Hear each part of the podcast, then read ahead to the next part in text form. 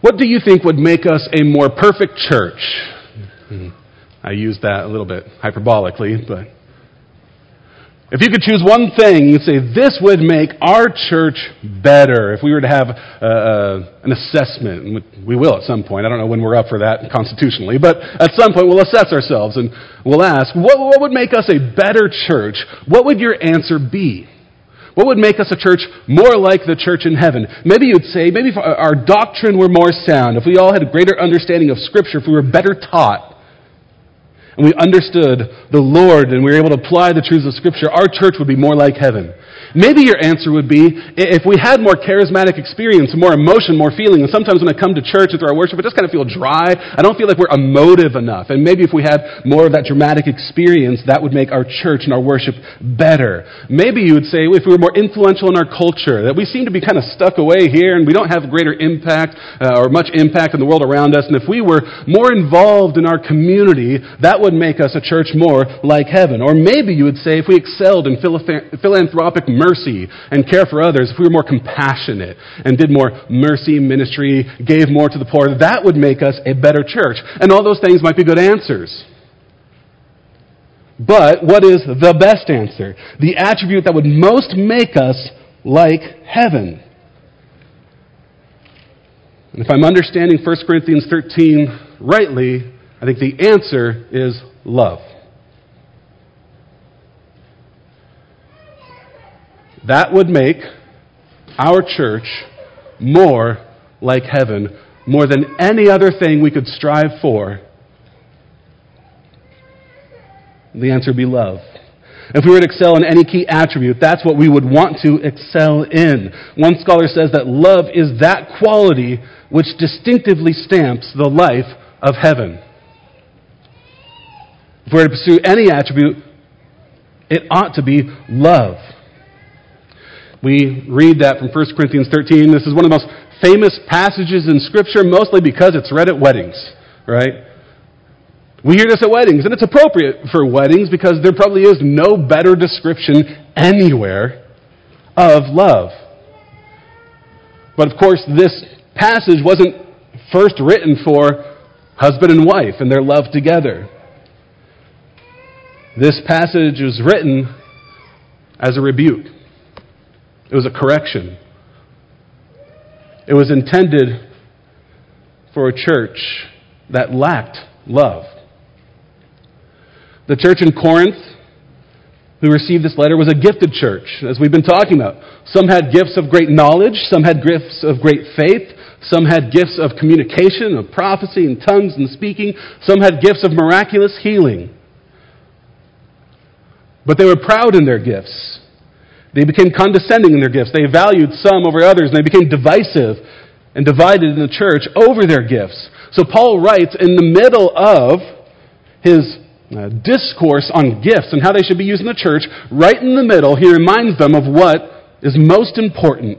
What is more important than pursuing giftedness or being a skilled church or greater than of things? What is most important in the church is love. It's Paul's word for Corinth, and it's God's word for us. We must pursue love more than giftedness. That's the basic point of this whole chapter. We must pursue love more than giftedness. If we are going to have any one thing define our church, that would make it reflect a church that God approves of. That would reflect the church as it will exist in the new heavens and the new earth. More than anything else, more than any gift, must be a church defined by and known for our love. Our agenda this morning will be unpack that, to unpack that and explore why we as a church should make love our highest ambition. And Paul will make this point in three sections. The chapter is very easy to break down. Three reasons why we must pursue love more than godliness. First reason found verses 1 through 3. The first reason love must be our highest pursuit is that love is essential. That's the point of verses 1 through 3. Love is essential. Uh, a couple of weeks ago, Maggie, my dear bride, was, was doing a lot of baking. It's Sometimes she does that. So she's making a, a, ton of baked goods, and if you know my wife, you know she can bake. If you look at me, you would not be surprised by the fact that she can bake. Um, and she was making baked goods to store in the freezer. You know, sometimes we'll she'll make muffins and then freeze them and microwave them for a quick breakfast, making baked goods for others to, to give away, all that kind of thing. So making dozens of muffins. And as they came out, came to the startling realization that has happened to any of you who bake, an ingredient was missing. In fact, two sugar and baking powder.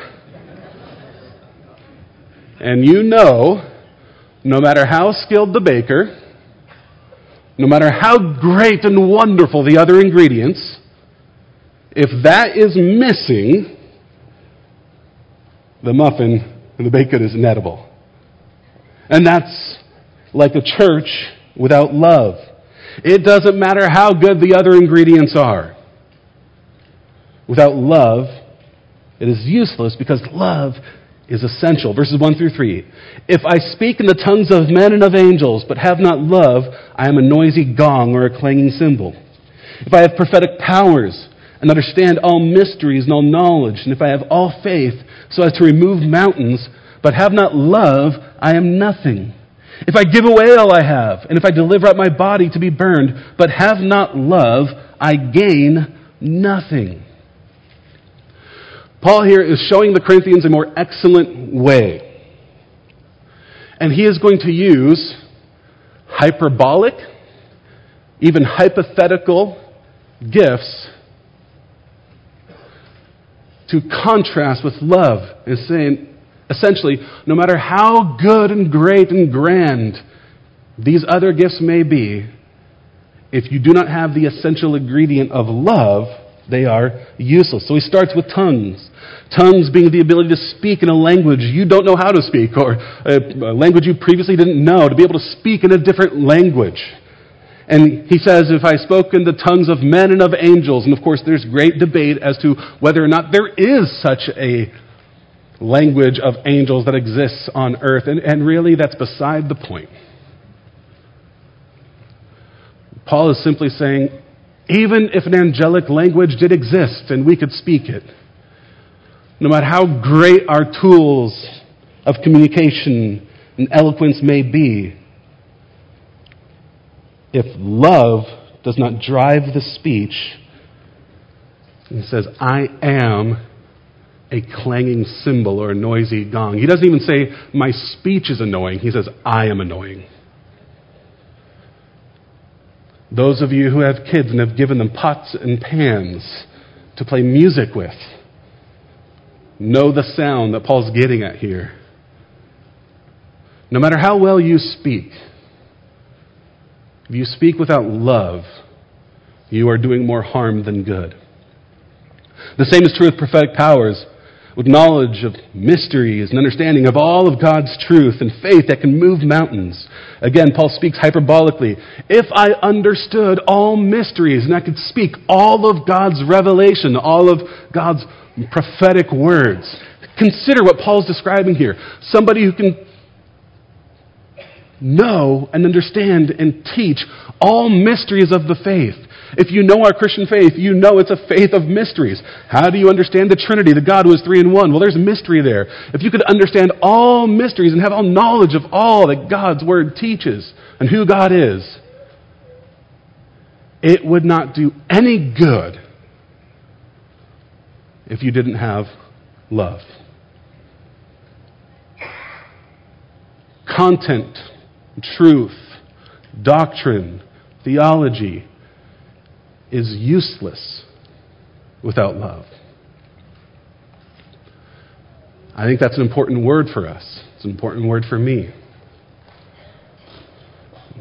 We're living in a world right now, and you've felt this, I'm sure, but we are now, as a church, and I use the kind of church in the global sense, and particularly here in our Western world, we are experiencing a culture shift where the church is becoming the minority culture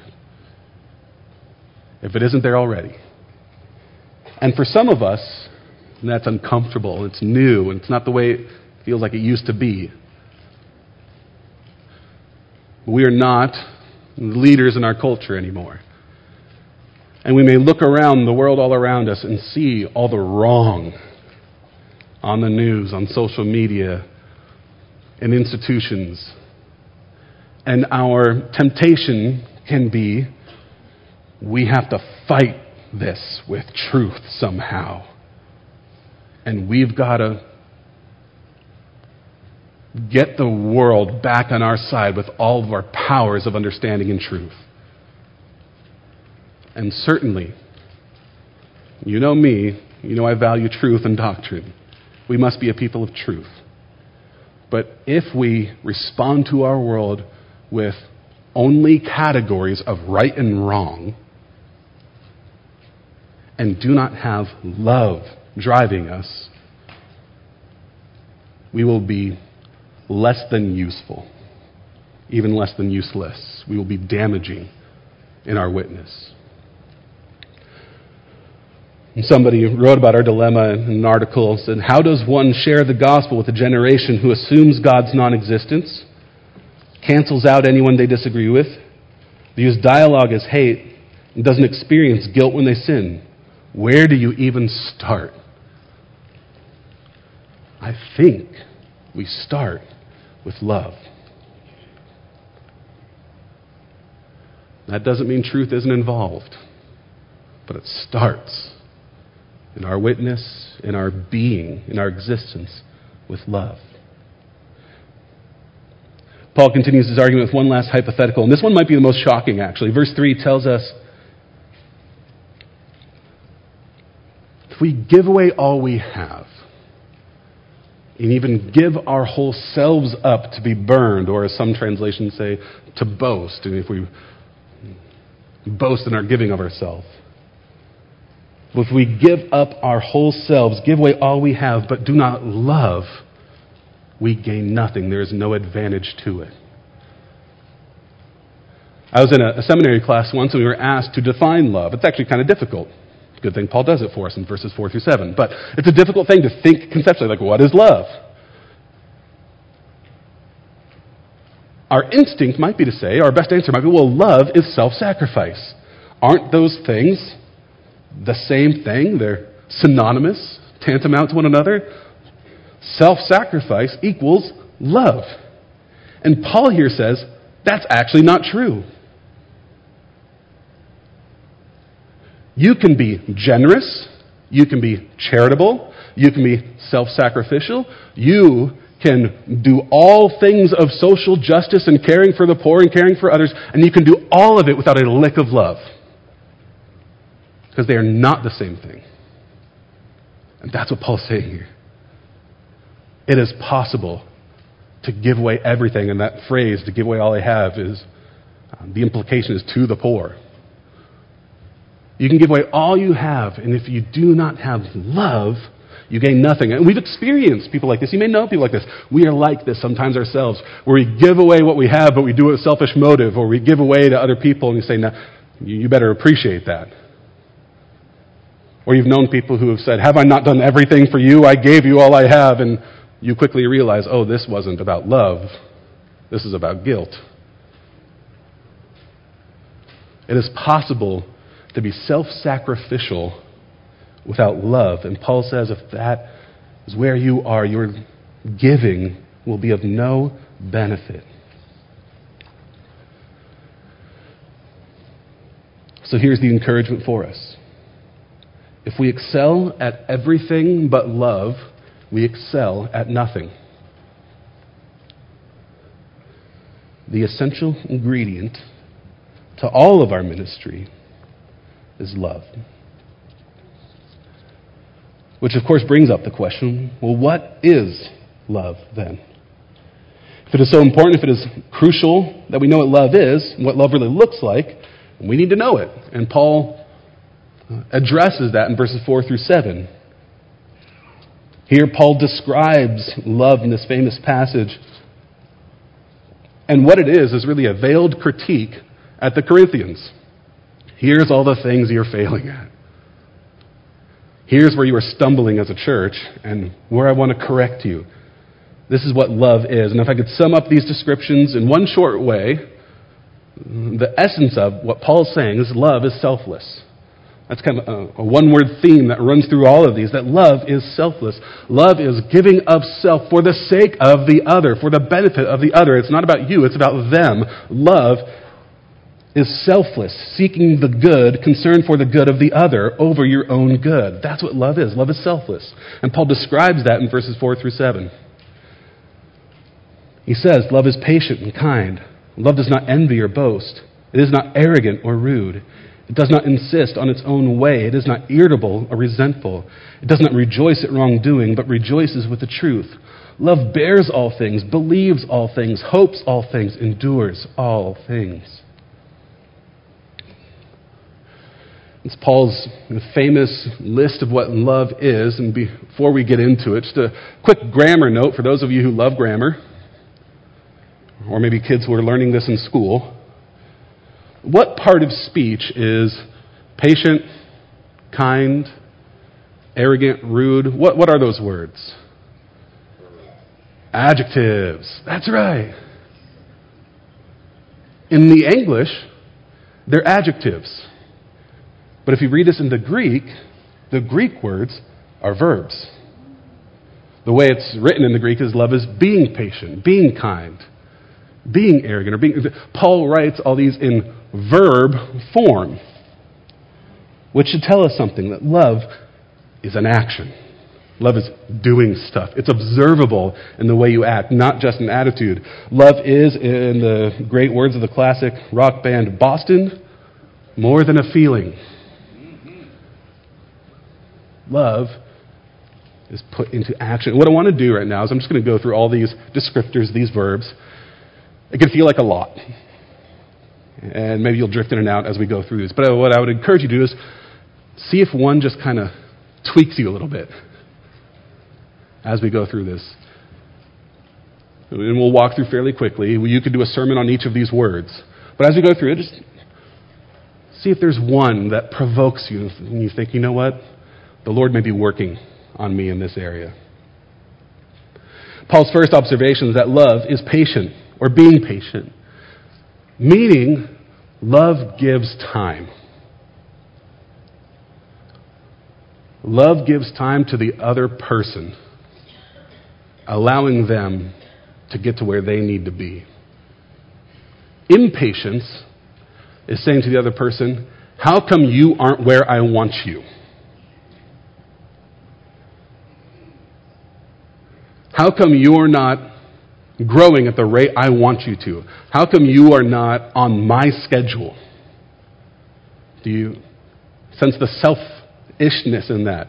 How come you aren't where I want you to be? That's impatience. Patience is giving time towards the other person for them to grow as God ordains, for them to do what they need to do. Love isn't only concerned with your own plan. And there are times, you know, when you have kids where you, you can be a little impatient, and sometimes you need to be. Sometimes the shoes just need to come on, you need to get out the door, and you got to get on my schedule. But overall, your parenting, your relationships will be better if they were marked by patience and generosity with the other in regards to time. With that, Paul says, love is kind. Kind is more than just being nice and pleasant. Kind, to be kind, is to be merciful and compassionate, especially when others are rude or even mean. To be kind is to respond with gentleness when others are offensive. To be compassionate. Paul says love does not envy. We know what that is. Love is not jealous. Love does not look at what others have and say, I wish you didn't have that and I wish I did. That's what jealousy really is. Envy, all, all it is, is, again, selfishness. I wish I had. I wish that God had given me and made me like you. And I don't want you to have that. I can't rejoice in what you have. I can't take pleasure in what you have because all I'm concerned about is me and what I have. That's what jealousy does. That's what envy is. Which is others were deprived so, and, and I could be gained. I want that life, that house, that car, that sports team. Sorry, I just saw Daniel Payne with the Bronco stuff, and I figured he must be experiencing some envy and jealousy here. Which leads right into, right into love does not boast, so I have to repent. to boast means to heap praise on oneself, to brag about yourself. Love doesn't constantly seek your own praise, doing things and, and wondering, where are all my likes? Where is all my approval? How can I get the most attention on me? Love gives praise and honor to others. Because love is not arrogant, or as some translations say, and I love that this wording, puffed up. Literally, that word arrogant means love does not have an exaggerated self conception. Love isn't full of yourself. Love does not think you are bigger, more important than everybody else is. And we all tend to think we are the most important, that we are special, that we can't be corrected, that everybody should revolve around us. And especially as we gather for church, everybody has to do things that fit the way we want. Love doesn't do that. His love is not arrogant and full of the self. Love also is not rude. The strict definition of being rude here is an action that elicits disgrace. Another way of saying this is that love is not improper or inappropriate. And as Paul uses this, he probably has in mind something that is sexually inappropriate. So love does not act improperly towards others in a rude way. We might use the word crude. It does not bring shame toward others or disgrace them. Love treats everybody with honor and honors them. Love is not self seeking. It does not insist on its own way. It considers what others want and what others feel. As I was reflecting on this, this is one of those ones that hit me. And I realized, oh, I have a long way to go in this. How rarely in my day to day life do I actively think, what is the other person thinking? What is the other person feeling? Even, and maybe especially in a fight or in a disagreement, an argument, how are they experiencing me right now? Am I only about myself here trying to win the argument? Or am I going to stop and think, what are they going through? This is a, a crucial ability in marriage and any relationship where there might be tension. The ability to not be self seeking, but to seek the good of the other and to think about what would benefit them. What are they going through? Love is not irritable, it is not easily provoked to anger. Why are we irritable? We're irritable when we are frustrated that we're not getting our way. Again, it all goes back to selfishness. Why am I angry? Why am I upset? Things aren't the way I want them. Things aren't working the way I want them. Other people aren't doing what I want them to do. I'm not doing what I want me to do. How come things are the way they are? And it's frustration that things aren't the way you would prefer. It is generally true that you, if you are an irritable person, and I am one of them, and I can be one of them, if you are that type of person, your problem is selfishness. Love does not keep a record of wrongs. The ESV says love is not resentful. But I think that translation of keeping a record of wrongs is a really good one. Love does not do that. Love does not keep score. Again, if I had um, maybe one piece of marriage advice or a number of pieces of marriage advice, this would be one of them. Don't keep score in your marriage. Hey, I did this, so you need to do that. And I did this part, so you need to pull your weight. And I'm doing everything well, and how come you aren't doing everything well?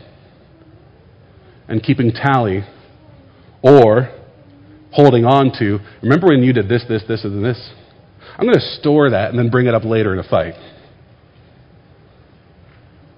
Love does not do that. Love doesn't keep score and hold other people in debt. I say that because whenever we keep score, we pretty much always put the other person in debt. And love does not do that. love has the ability to forget wrongs done. Paul then switches his focus a little bit into what we take pleasure in. He says, Love does not rejoice in evil. Love does not rejoice in wrongdoing or injustice or evil. There's a couple ways we can think about that, or that applies. Love doesn't celebrate, affirm, or rejoice in wrong done or injustice. That means that love does not affirm or embrace that which is evil. And who defines what is evil? God defines what is right and wrong, what is just and unjust, what is evil and good. And whatever is evil, whatever is wrong, in the eyes of the Lord, love does not celebrate or affirm that. It is why is loving when Paul calls out sin and evil earlier in his letter to the Corinthians. He calls out div- divisiveness, sexual immorality, pride, because love, if Paul actually loves them, is not going to celebrate or affirm or rejoice in their wrongdoing. This is an area where our world and even the church has gotten our definition of love wrong. Love does not affirm everything. Love doesn't affirm or celebrate or rejoice in what is wicked in the eyes of God. This also means that love doesn't rejoice in bad things that happen to other people. There's a German word for this. It's a beautiful word. You might know it. Schadenfreude. It's a great word, Schadenfreude. Beautiful like all German words are. Taking pleasure in someone else's misfortune. On social media, there's a Twitter account called Instant Karma. And it's sinfully hilarious. Because uh, it's a Twitter account that just has videos of people doing dumb things and getting immediately penalized for it. Instant karma. And as we watch that and take joy in it, that's Schadenfreude. It, it is taking joy in other people's downfall. When other people have wrong done to them or they do wrong and we just take pleasure in it. And this is something that also concerns me about the church. So there are ministries out there that I worry about, dis- call themselves discernment ministries very often, and their whole bag, their whole spiel is to call out what others do wrong. Now, discernment, correction, all that needed in the church. But that kind of ministry can very quickly turn into people who just love it when others do wrong things so they get to pounce on it and feel better about themselves. I am glad I'm not wrong like those other people. And if we're not careful, our hearts very quickly can go to that place. I love calling out everybody else's wrongs because I get some sense of pleasure in it. Love doesn't do that. What does love do? Love rejoices in truth. Where do we get joy from? Where do we rejoice? Where do we celebrate? When truth is spoken and proclaimed, we love it. When God's word is spoken and embraced and applied, when people do what is right and just, when we see it in our families, in our church, in our kids, we revel in, we rejoice in good and truth that builds up. Love does that. Paul ends his description of love in verse 7 with a kind of a rhetorical flourish. Love bears all things, believes all things, hopes all things, endures all things. To bear and endure all things are similar concepts. It means that love is long suffering. It puts up with the mistakes of others, carries on, endures, even at the cost of self. When you love someone, you show your love by putting up with a lot. There's an obvious and challenging implication here. Love is painful. Love is not easy. Love is costly to endure and to bear our painful things. But love will endure and bear all things, even if it gets inconvenient or difficult. Alternatively, love believes all things and hopes all things. This does not mean that love is gullible or naive. What it means is that love will assume the best of others and will hope for the best of others. Love is not cynical. always interpreting others' actions in the worst possible way. Oh, they said this, and I know what they meant by it. Oh, he did this, and, and I assume that what he did when he did that was an attack on me. I know it. That is not a, a loving approach to relationships in life. To assume the worst always is not love. To be constantly suspicious, to resort to the worst interpretation. Rather, love assumes the best and is charitable in its interpretation of others, hopes for the best for others, wants the best for others encourages the best for others. We know what it's like when someone doesn't believe in us or assumes we will fail. And how discouraging that is. Assuming our bad intentions. Love doesn't do that. Love anticipates good in the other.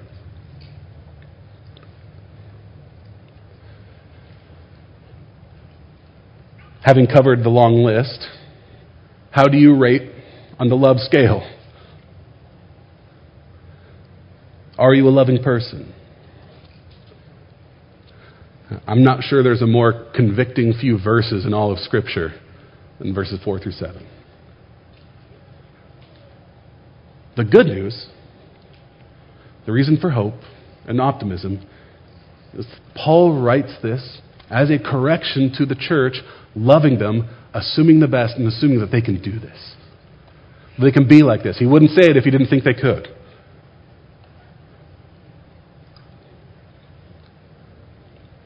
Paul writes this knowing the church can be a place of love. The church will be and is a place of love. And in fact, in the end, the church will only be a place of love. And that's where he ends his section on love, talking about the eternity of love. That one day, in the fullness of all things, in the end, love will be complete and eternal. While spiritual gifts and giftedness and our talents and all these things will one day cease, the spiritual gifts that God has given us, love will never pass away. Love is eternal.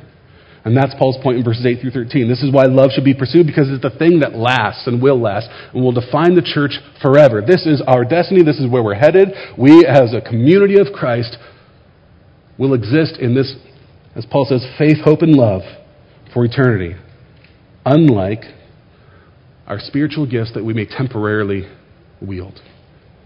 Look at verses 8 through 13. Love never ends. As for prophecies, they will pass away. As for tongues, they will cease. As for knowledge, it will pass away. For we know in part, we prophesy in part. But when the perfect comes, the partial will pass away. When I was a child, I spoke like a child. I thought like a child. I reasoned like a child. When I became a man, I gave up childish ways. For now we see in a mirror dimly, but then face to face. Now I know in part, then I shall know fully, even as I have been fully known.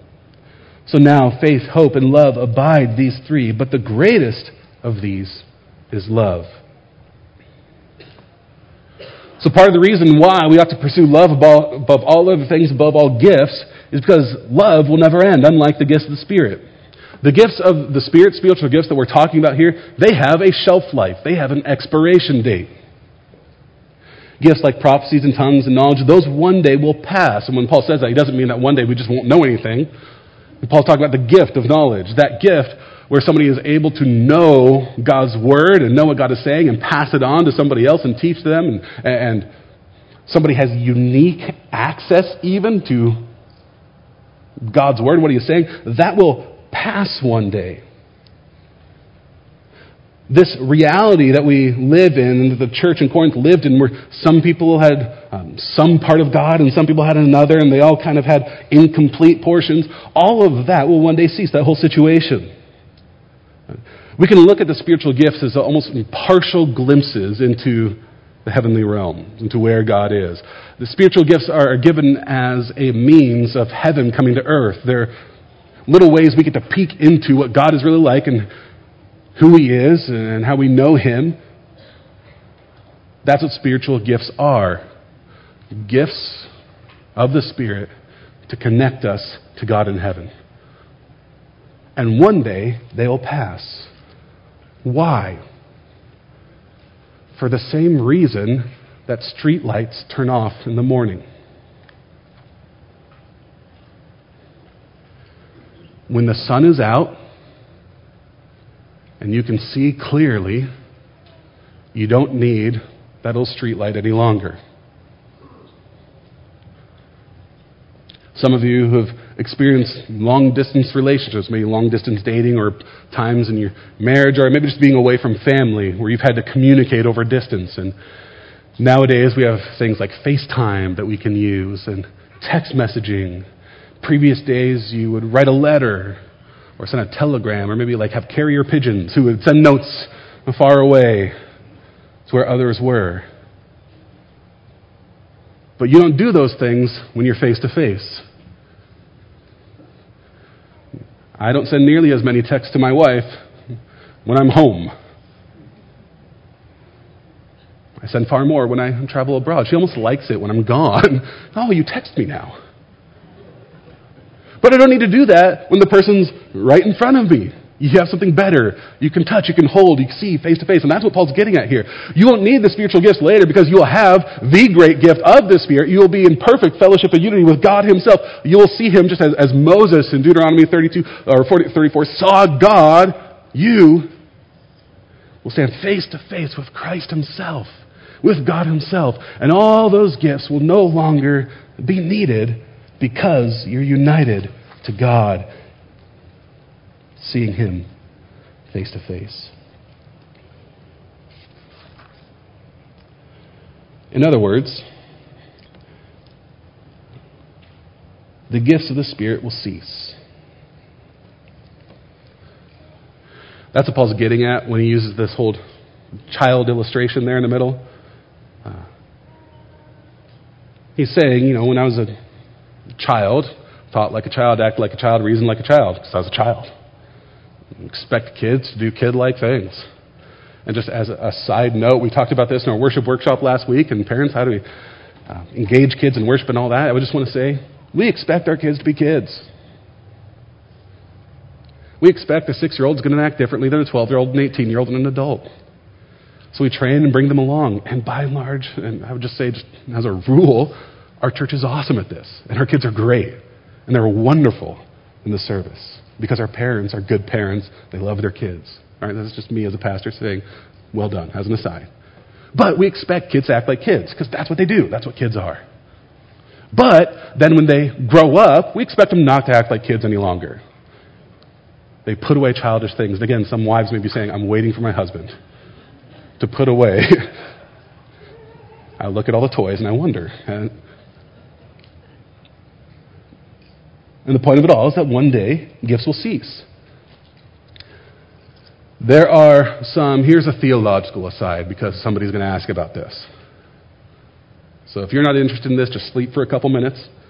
I'll bring you back.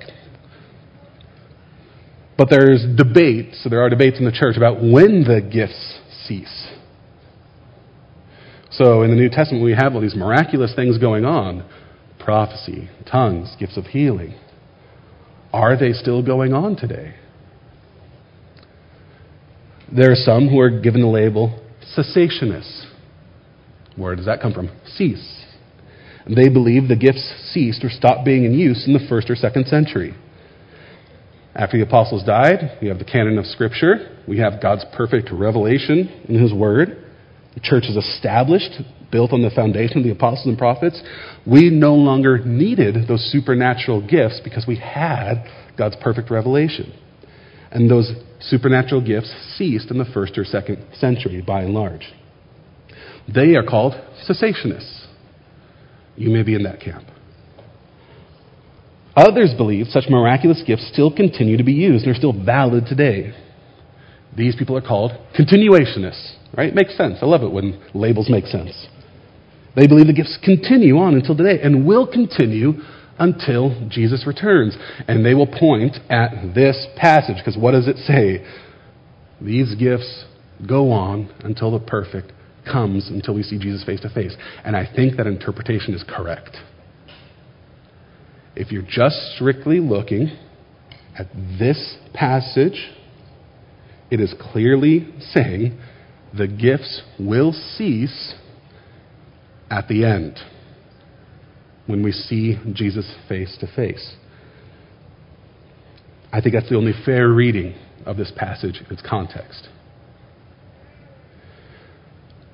But questions remain. So you say, Am I a continuationist? I would say yes. And you ask, Well, what about cessationism? I say, Well, yes to that too. I'm kind of in the both. I'm a little bit in the middle on this. Uh, your pastor's squishy uh, in many ways, but on this, he's just he's right in the middle. In that, I am a continuationist in that I think if you, there's no other way to interpret this passage. Gifts cease when?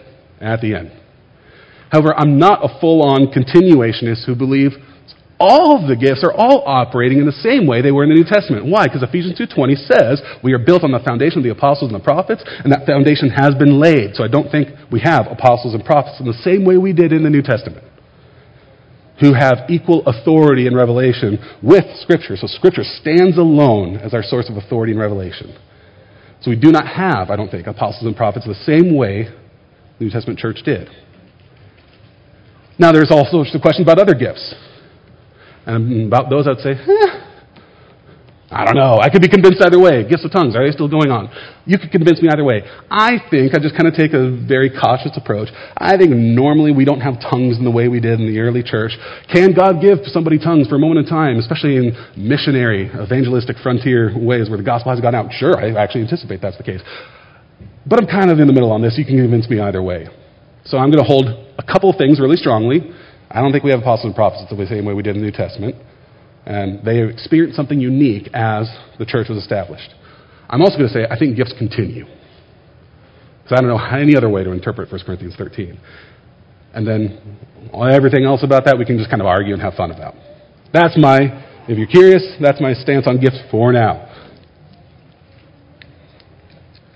The point is, all right, now back, all those of you who are sleeping, point is, for now, we see in a mirror dimly, as Paul says. So you can imagine a mirror that's fogged up, steam, can't really see. That's the way we see God now. Spiritual gifts are the towel that wipes away a little bit. Ah, I see God more clearly.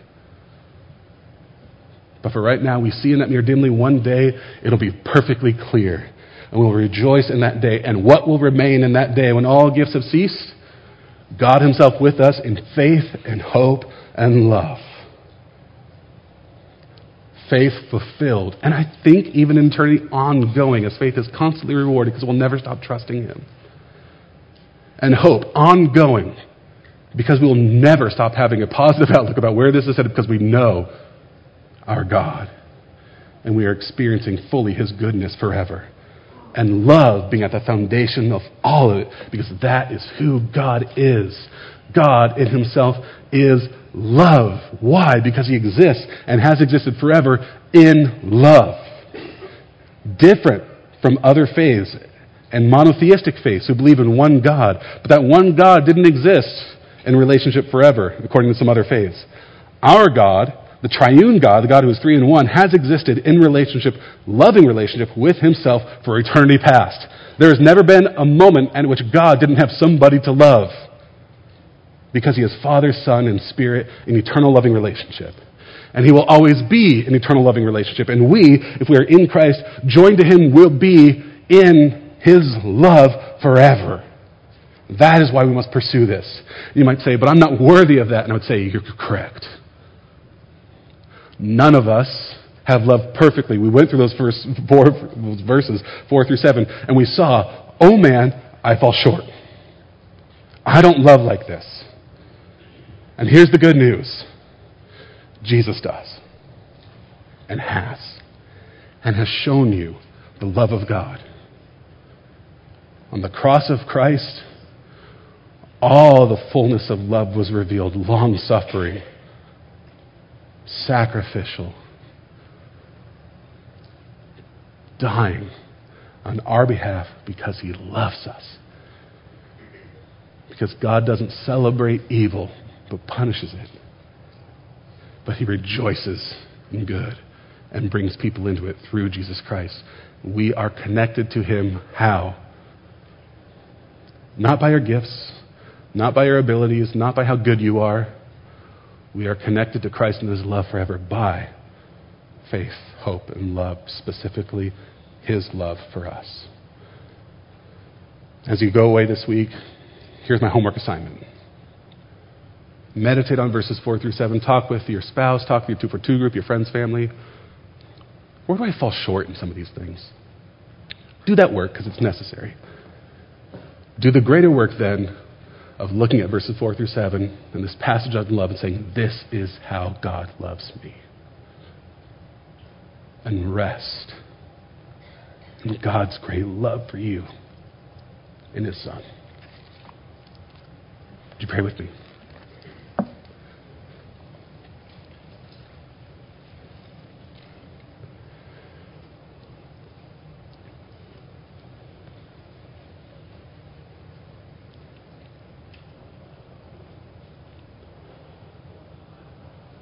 Father, we thank you that you are a loving God and you have loved us, that we love and are able to love, truly able to love, because you first loved us. That our love is an expression, an outflowing, an overflow, a conduit of your love for us, Lord. So help us to meditate on, to rest in, to trust in your love shown through us, to us through the love of Jesus Christ. And as we do that, Lord, help us to be a people of love.